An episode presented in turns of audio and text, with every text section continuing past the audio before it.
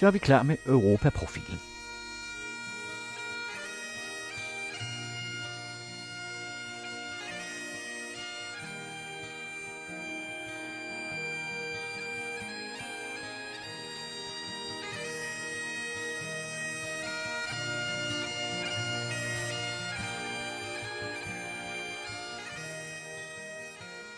Velkommen til Europaprofilen, som i perioden frem til 1. august 2017 producerer 10 programmer under overskriften Europæiske udfordringer fra flygtninge til Brexit. Programmerne bliver produceret med støtte fra Europanævnet. Mit navn er Jørgen Johansen.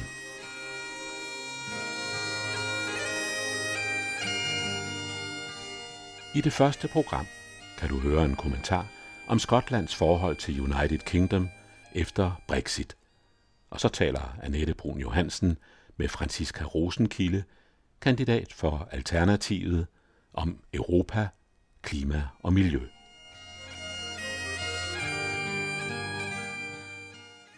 Vil det overhovedet komme så vidt med det skotske oprør? Et argument er selvfølgelig, at 62 procent af skotterne stemte ja til at blive i EU ved folkeafstemningen sidste år, og altså trodsede det britiske nej.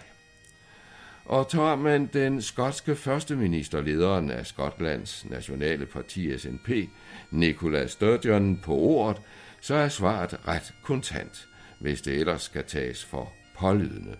Hendes reaktion på Theresa Mays hårde farvel til EU lød citat. Det kan godt være, at premierministeren har mandat til at tage England og Wales ud af EU, men hun har intet som helst mandat til at skubbe nogen del af Storbritannien ud af det indre marked. Skotsk exit efter Brexit er titlen på en kommentar af journalist og politisk kommentator Ove Weiss sidst i udsendelsen.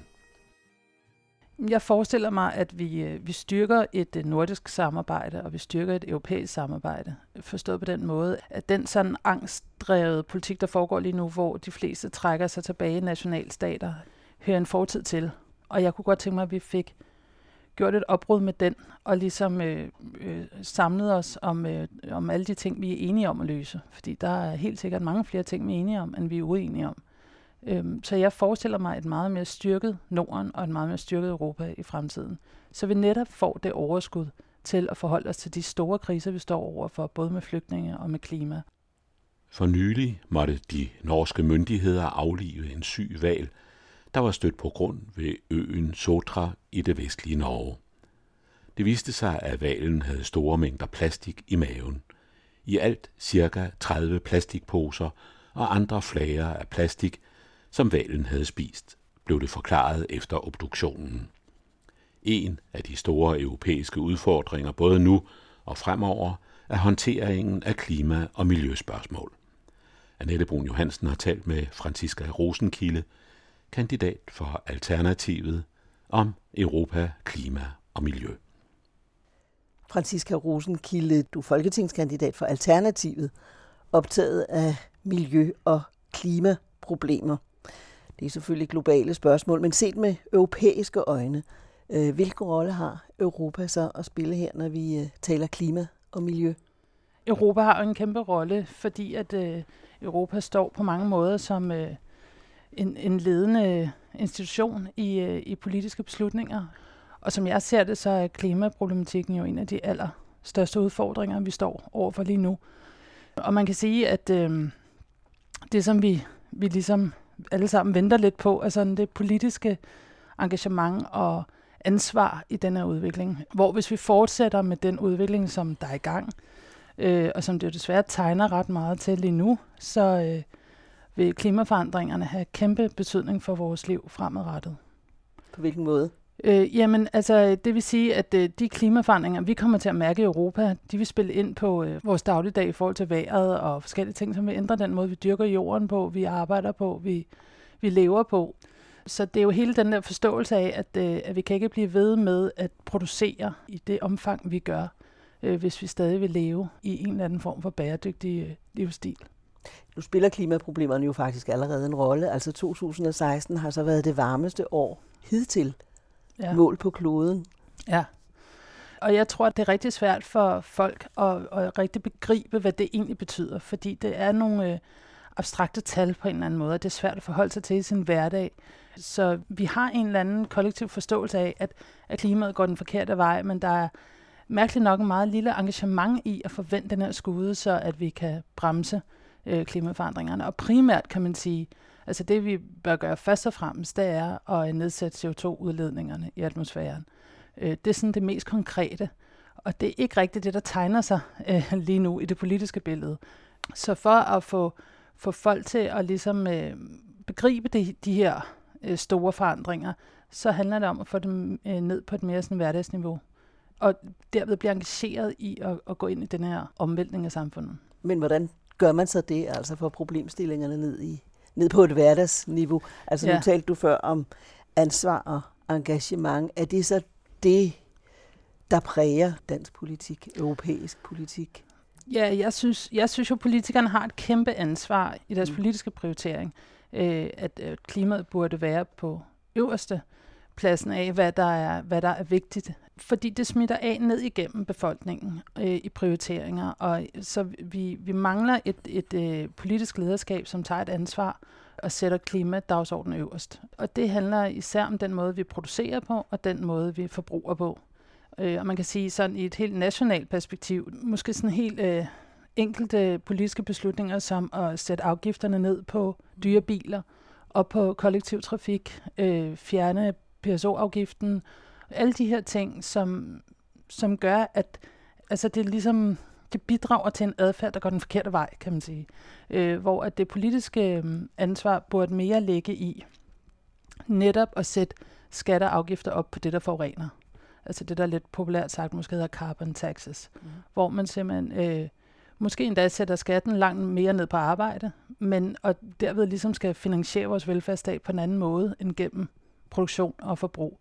Men at vi så øh, kommer skat og moms og afgifter på det, som forurener som for eksempel CO2 og øh, oksekød og mange andre ting, som er de store klimasyndere.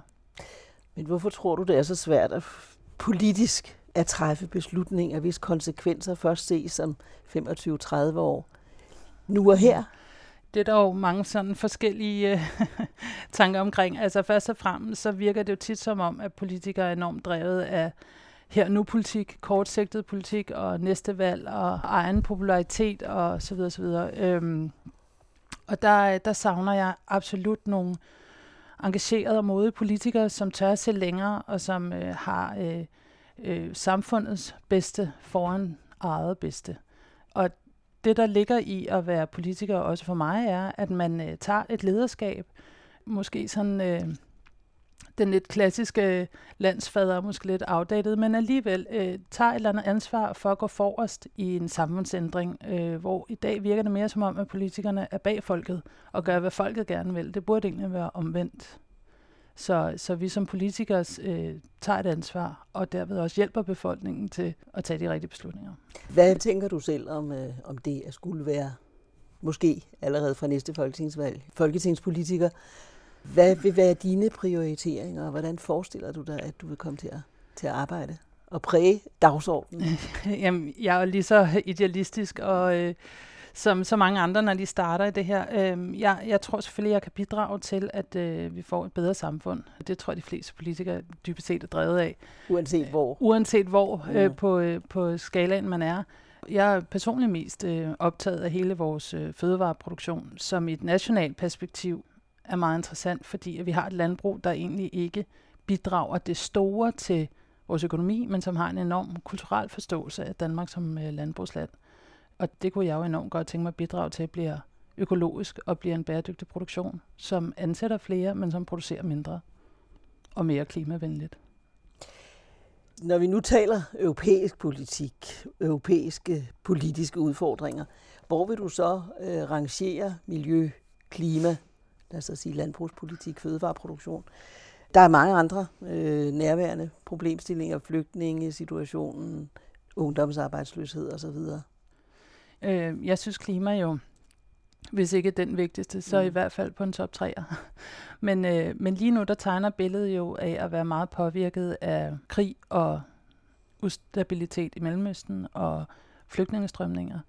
Og det har jo tit den reaktion, at, øh, at så bliver der øh, handlet på frygt, og det gør, at folk bliver bange, og så trækker de sig, og så er de ikke så medgørlige til at ændre adfærd. Det kræver en vis tryghed. Og hele denne her øh, sådan øh, retorik omkring frygt og øh, flygtninge og den usikkerhed, der ligger i det, den tager utrolig meget af den offentlige debat, både Danmark og Europa. Og igen mangler jeg et lederskab fra politikerne, som, øh, som på en eller anden måde tager sig af det her. Altså øh, det er som om, at den største engagement, man har set, er fra civilsamfund. Og det er der, hvor tingene ligesom har kunne lade sig gøre. Og der mangler vi et europæisk lederskab, som forholder sig til denne her øh, flygtningekrise. Og så dernæst får det overskud til at kigge på de større udfordringer. Fordi man kan sige, at, øh, at flygtningestrømmen, den vi står for lige nu, er jo kæmpestor øh, og bliver ved de næste par år. Men klimaforandringen presser sig altså virkelig på, og hvis vi ikke har et stabilt klima, så bliver vi alle sammen flygtninge. Vi bliver alle sammen flygtninge? Ja, det kan vi meget hen gå ind og mhm. blive, fordi at det stabile liv, vi har nu, det er afhængigt af et stabilt klima. Og hvis vejret bliver for udstadigt, så er, vi, så er vi nødt til at flytte rundt som nomader, som vi har gjort før, for at finde mad og ro og fred og læ og så videre. Så vi er meget afhængige af et stabilt klima. Det aktuelle politiske lederskab, som du lige har været inde på, hvad tænker du om det? Jeg tænker, det virker som om, at øh, politikerne er bange for at tage et lederskab. Der er jo en masse alliancer, som vi ikke ved så meget om i det, i det daglige liv. Mellem landene, kan man sige. Også mellem mange af de lande, der er i krig. Og man kan jo undre sig over, at vi har været med i nogle krige, hvor man har haft en strategi for at gå i krig, og man har haft en strategi for for eksempel at fjerne en som Saddam Hussein. Men man har ikke haft nogen strategi for at skabe fred. Man har ikke haft nogen strategi for at, at stabilisere Mellemøsten eller bygge samfund op. Og det forekommer mig utrolig mærkværdigt, at man kan have en strategi for at gå i krig, men ikke en strategi for at skabe fred. Og det er så det, vi står i nu. Og jeg kunne godt tænke mig, at vi som europæiske politikere var meget mere optaget af at vælge, aktivt vælge fred som en løsning, i stedet for konstant aktivt at vælge krig. Altså vi investerer jo milliarder af kroner i krig, øhm, og jeg synes ikke, at resultatet er særlig flatterende i virkeligheden. Øh, og jeg synes, det er på tide, at vi begynder aktivt at vælge fred som løsning i stedet for. Hvis du nu skulle tegne fremtidens europapolitik op, altså med dit partis i baghånden, øh, hvordan ville øh, den politik så komme til at se ud? Jeg forestiller mig, at vi, øh, vi styrker et nordisk samarbejde, og vi styrker et europæisk samarbejde. Forstået på den måde, at den sådan angstdrevet politik, der foregår lige nu, hvor de fleste trækker sig tilbage i nationalstater, hører en fortid til. Og jeg kunne godt tænke mig, at vi fik gjort et opbrud med den, og ligesom øh, øh, samlet os om, øh, om alle de ting, vi er enige om at løse. Fordi der er helt sikkert mange flere ting, vi er enige om, end vi er uenige om. Øhm, så jeg forestiller mig et meget mere styrket Norden og et meget mere styrket Europa i fremtiden. Så vi netop får det overskud til at forholde os til de store kriser, vi står overfor, både med flygtninge og med klima. Og hele vores systemkrise, kan man sige, i forhold til, hvordan vi producerer og forbruger. Det er sådan mere i forhold til hele vores økonomiske væksttanke, som er drevet ud af en, øh, de sidste halvanden hundrede års industrialisering, hvor man har brugt økonomisk vækst som som en øh, samfundsudvikling, altså til ligesom at nå en vis levestandard. Og der har det jo været ganske brugbart. Øh, men øh, siden 70'erne, hvor vi øh, nåede en, øh, en høj levestandard, der har økonomisk vækst mere gået hen og blevet et mål i sig selv for de få til at blive rigere.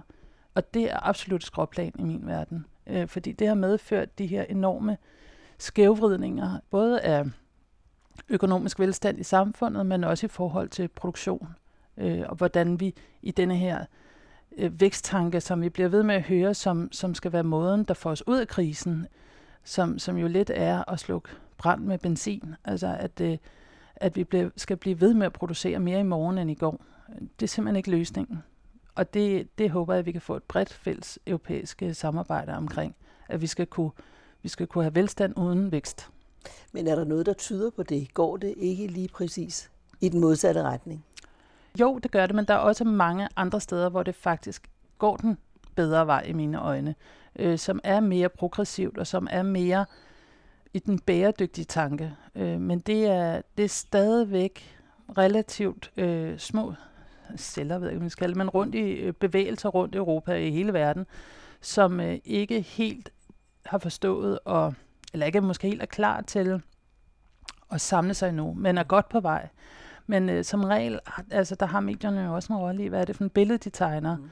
Og de tegner jo gerne det her dramatiske billede af Europa, det er i hvert fald fra hinanden, af nationalstater og øh, flygtningekriser, klimakriser osv., som er reelle nok, men, men der foregår heldigvis også andre øh, bevægelser og bølger, og, øh, og det håber jeg på kommer til at præge billedet mere i fremtiden. Du hørte Franziska Rosenkilde, kandidat for Alternativet.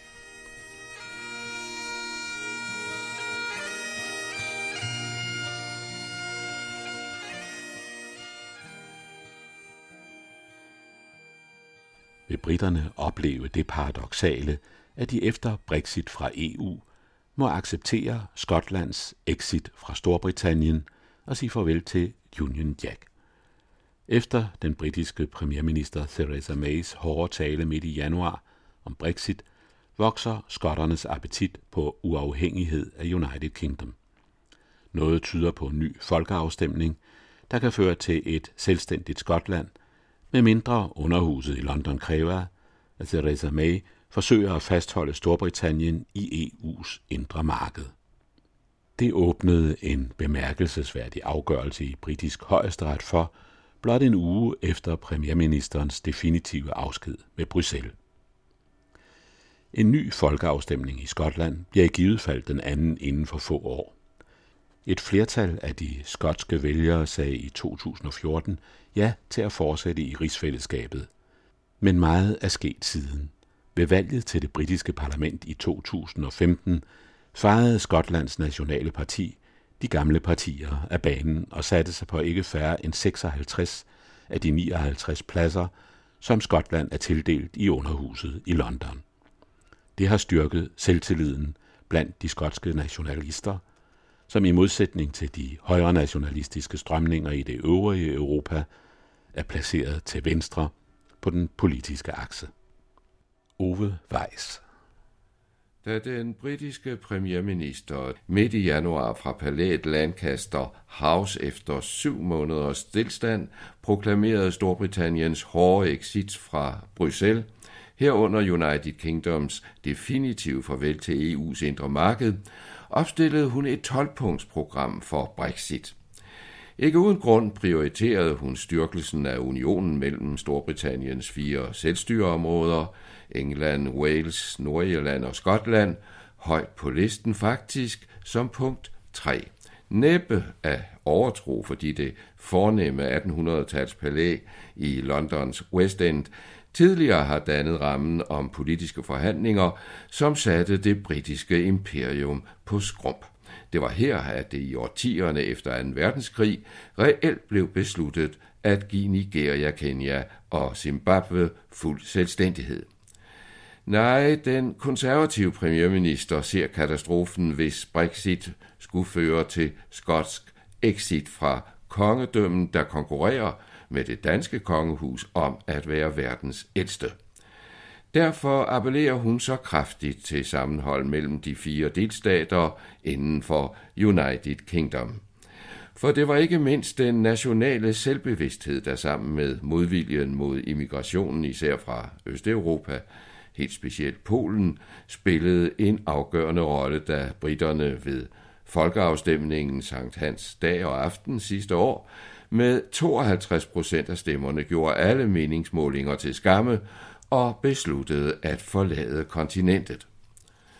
Og for nu at dvæle ved det nationale, så frygter både nej-flertallet og det parlamentariske flertal, som forud for afstemningen sagde ja til EU, at Skotlands blåhvide Andrew-kors, der i 1606 blev forenet med det røde engelske George-korset, på den hvide flagdu, og i 1801 suppleret med Irlands daværende røde Patrick-kors, vil forsvinde fra britternes stolthed Union Jack. De hardcore engelske nationalister vil i så fald stå efterladte og ensomme tilbage med deres gamle rød-hvide engelske flag, hvor farverne er som i et omvendt Dannebro med det røde kors på hvid baggrund. Men vil det overhovedet komme så vidt med det skotske oprør? Et argument er selvfølgelig, at 62 procent af skotterne stemte ja til at blive i EU ved folkeafstemningen sidste år, og altså trodsede det britiske nej. Og tager man den skotske førsteminister, lederen af Skotlands nationale parti SNP, Nicola Sturgeon, på ordet, så er svaret ret kontant, hvis det ellers skal tages for pålydende. Hendes reaktion på Theresa Mays hårde farvel til EU lød citat. Det kan godt være, at premierministeren har mandat til at tage England og Wales ud af EU, men hun har intet som helst mandat til at skubbe nogen del af Storbritannien ud af det indre marked.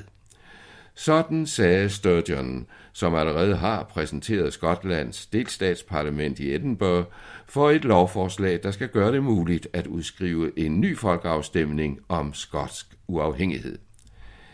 Men allerede ugen efter Theresa Mays definitive afsked med EU, inklusive det indre marked, fandt Skotlands nationalistiske førsteminister støtte i en bemærkelsesværdig afgørelse i britisk højesteret.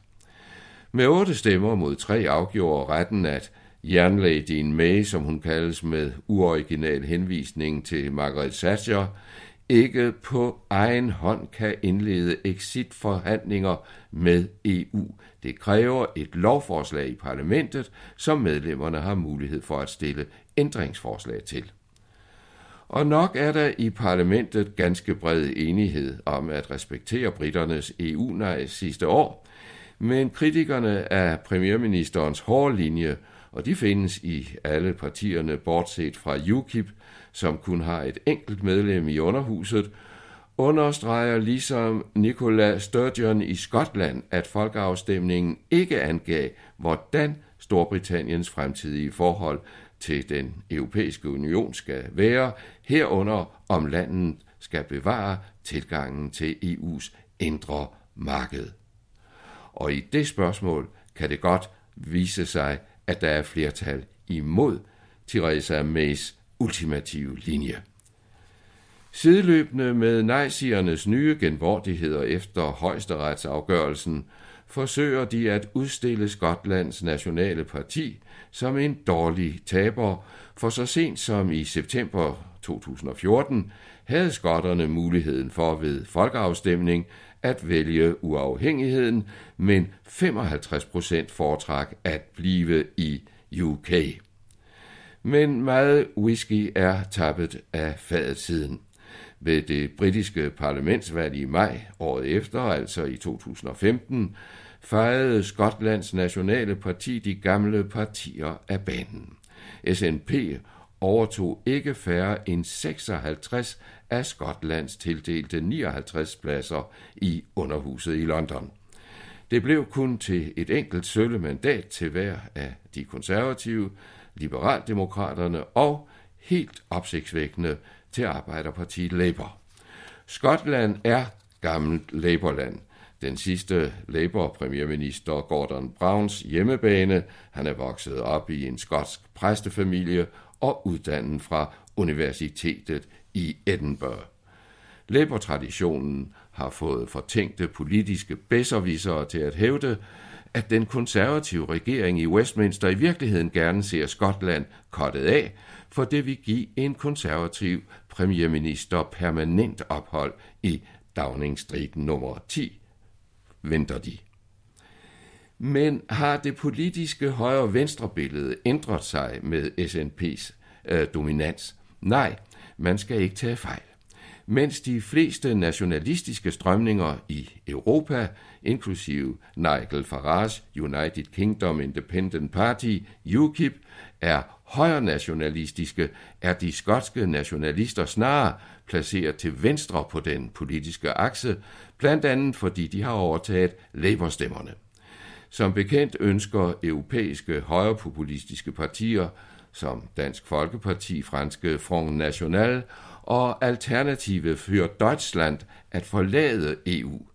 De er opmuntret af Brexit og senest af Donald Trumps nationalisme og protektionisme i USA, mens sækkepiberne tværtimod blæser til oprør for at forblive i den europæiske union, i hvert fald i det indre marked.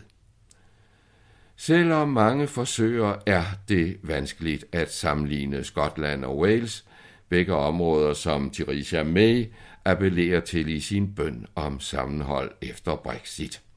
Wales er ligeledes en labourhøjborg, men stemte i modsætning til Skotland imod fortsat EU-medlemskab, og det til trods for, at de udpinte valisiske mineområder gennem de seneste år har modtaget meget betydelige EU-midler. I realiteten er der i dag kun én enkelt mindre kulmine i drift i Wales, og den er først og fremmest til benefis for turisterne. En forklaring kan være blandingen af yderområdernes forladthedsfølelse og Wales-traditionen for venstreorienterede læbersynspunkter, som i nogen grad kan sammenlignes med andre venstrerettede anti-EU-holdninger i det øvrige Europa, i enhedslisten i Danmark for eksempel. Wales har i generationer været arnestedet for Labours yderste venstrefløj. Øh, mest kendt er minearbejdersønnen Bevan, sundhedsministeren i Clement Attlees efterkrigsregering, som revolutionerede det nationale britiske sundhedsvæsen og lige lagde tilnavn til Labours venstrefløj. Bevanitterne kaldes de også. Og så den intellektuelle, stærkt venstreorienterede Michael Foot, en kort periode Labour-leder uden vælgersucces. Han var valgt i Wales og fremstår i dag som moderate Labour-folks skræmmebillede, når de advarer mod den nuværende ligeledes stærkt venstreorienterede Labour-leder Jeremy Corbyn. Men uden nemesis, eller i hvert fald ironi, ingen britisk politik. Nogle få kilometer nord for det skotske fastland ligger Orkneyøerne med deres knap 30.000 indbyggere. De stemte ja til EU og overvejer nu, eventuelt sammen med den lidt nordligere øgruppe Shetlandsøerne, fortsat EU-tilknytning med planer om større selvstændighed både fra London og fra det skotske selvstyre i Edinburgh. Med andre ord, mens politikerne i Edinburgh trodser Westminster, overtrumfes de selv af de små øgrupper. Lad så oprøret i Nordatlanten være en kuriositet, også selvom Grønland i samme oprørte hav, faktisk med sine knap 60.000 indbyggere, er det hidtil eneste område før Brexit, som ved en folkeafstemning har meldt sig ud af EU, altså er gået den modsatte vej af den Orkneyøerne ønsker. Skulle det lykkes for småøerne at rive sig fri, giver det dog ingen britiske flagproblemer i den forbindelse. Orkneyøernes eget flag er med blågult kors på rød baggrund med tydelige historiske forbindelser til Norden. Øerne var i vikingetiden styret af Norge og endte efter Kalmarunionen under dansk overherredømme, indtil en falderet Christian den 1. i 1468 satte dem i pant for en aldrig betalt medgift. Sådan har økonomien sammen med modviljen mod kontinentet til alle tider spillet hovedrollen på de britiske øer. Du hørte politisk kommentator Ove Weiss, der i samarbejde med Annette Brun Johansen og mig, Jørgen Johansen, står for redaktionen af Europaprofilen, der produceres med støtte fra Europanævnet.